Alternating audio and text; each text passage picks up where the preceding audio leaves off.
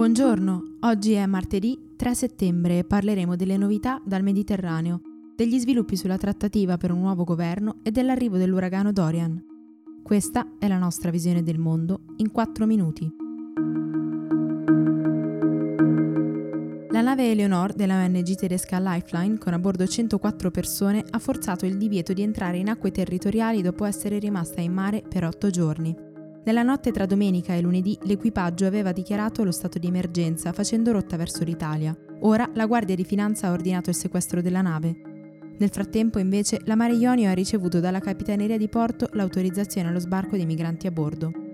Ora che si è conclusa l'esperienza di Matteo Salvini al Viminale, Matteo Villa di Ispi ha provato a tirare le somme di questo periodo, paragonando l'efficacia nella deterrenza agli sbarchi delle sue politiche con quelle del suo predecessore, Marco Minniti. Se con quest'ultimo sono diminuiti di 140.000 unità, con il leghista solo di 30.000.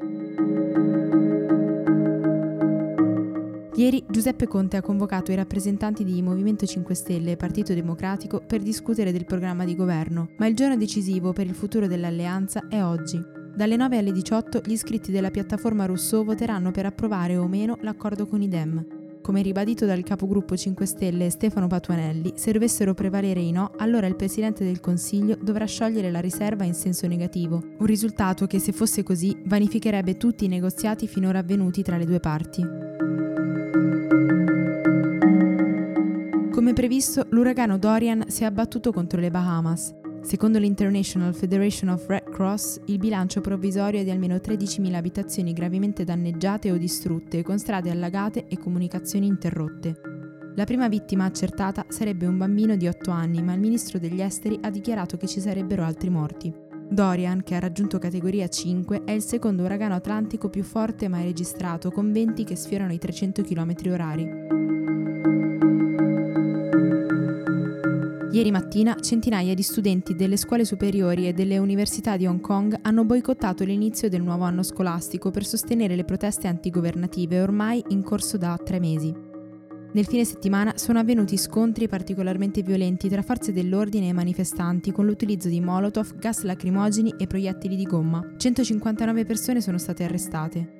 Intanto, domenica, il governo cinese, attraverso l'agenzia di stampa ufficiale Xinhua, ha diffuso un monito allarmante. Per quelli che stanno cercando di destabilizzare Hong Kong e provocare la Cina, la fine è ormai prossima.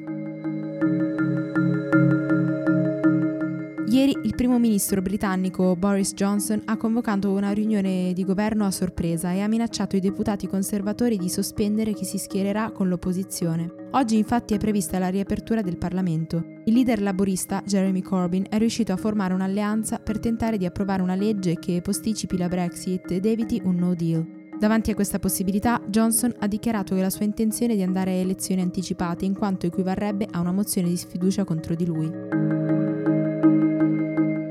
Per oggi è tutto. Da Antonella Serrecchia e Rosa Oliassi, a domani.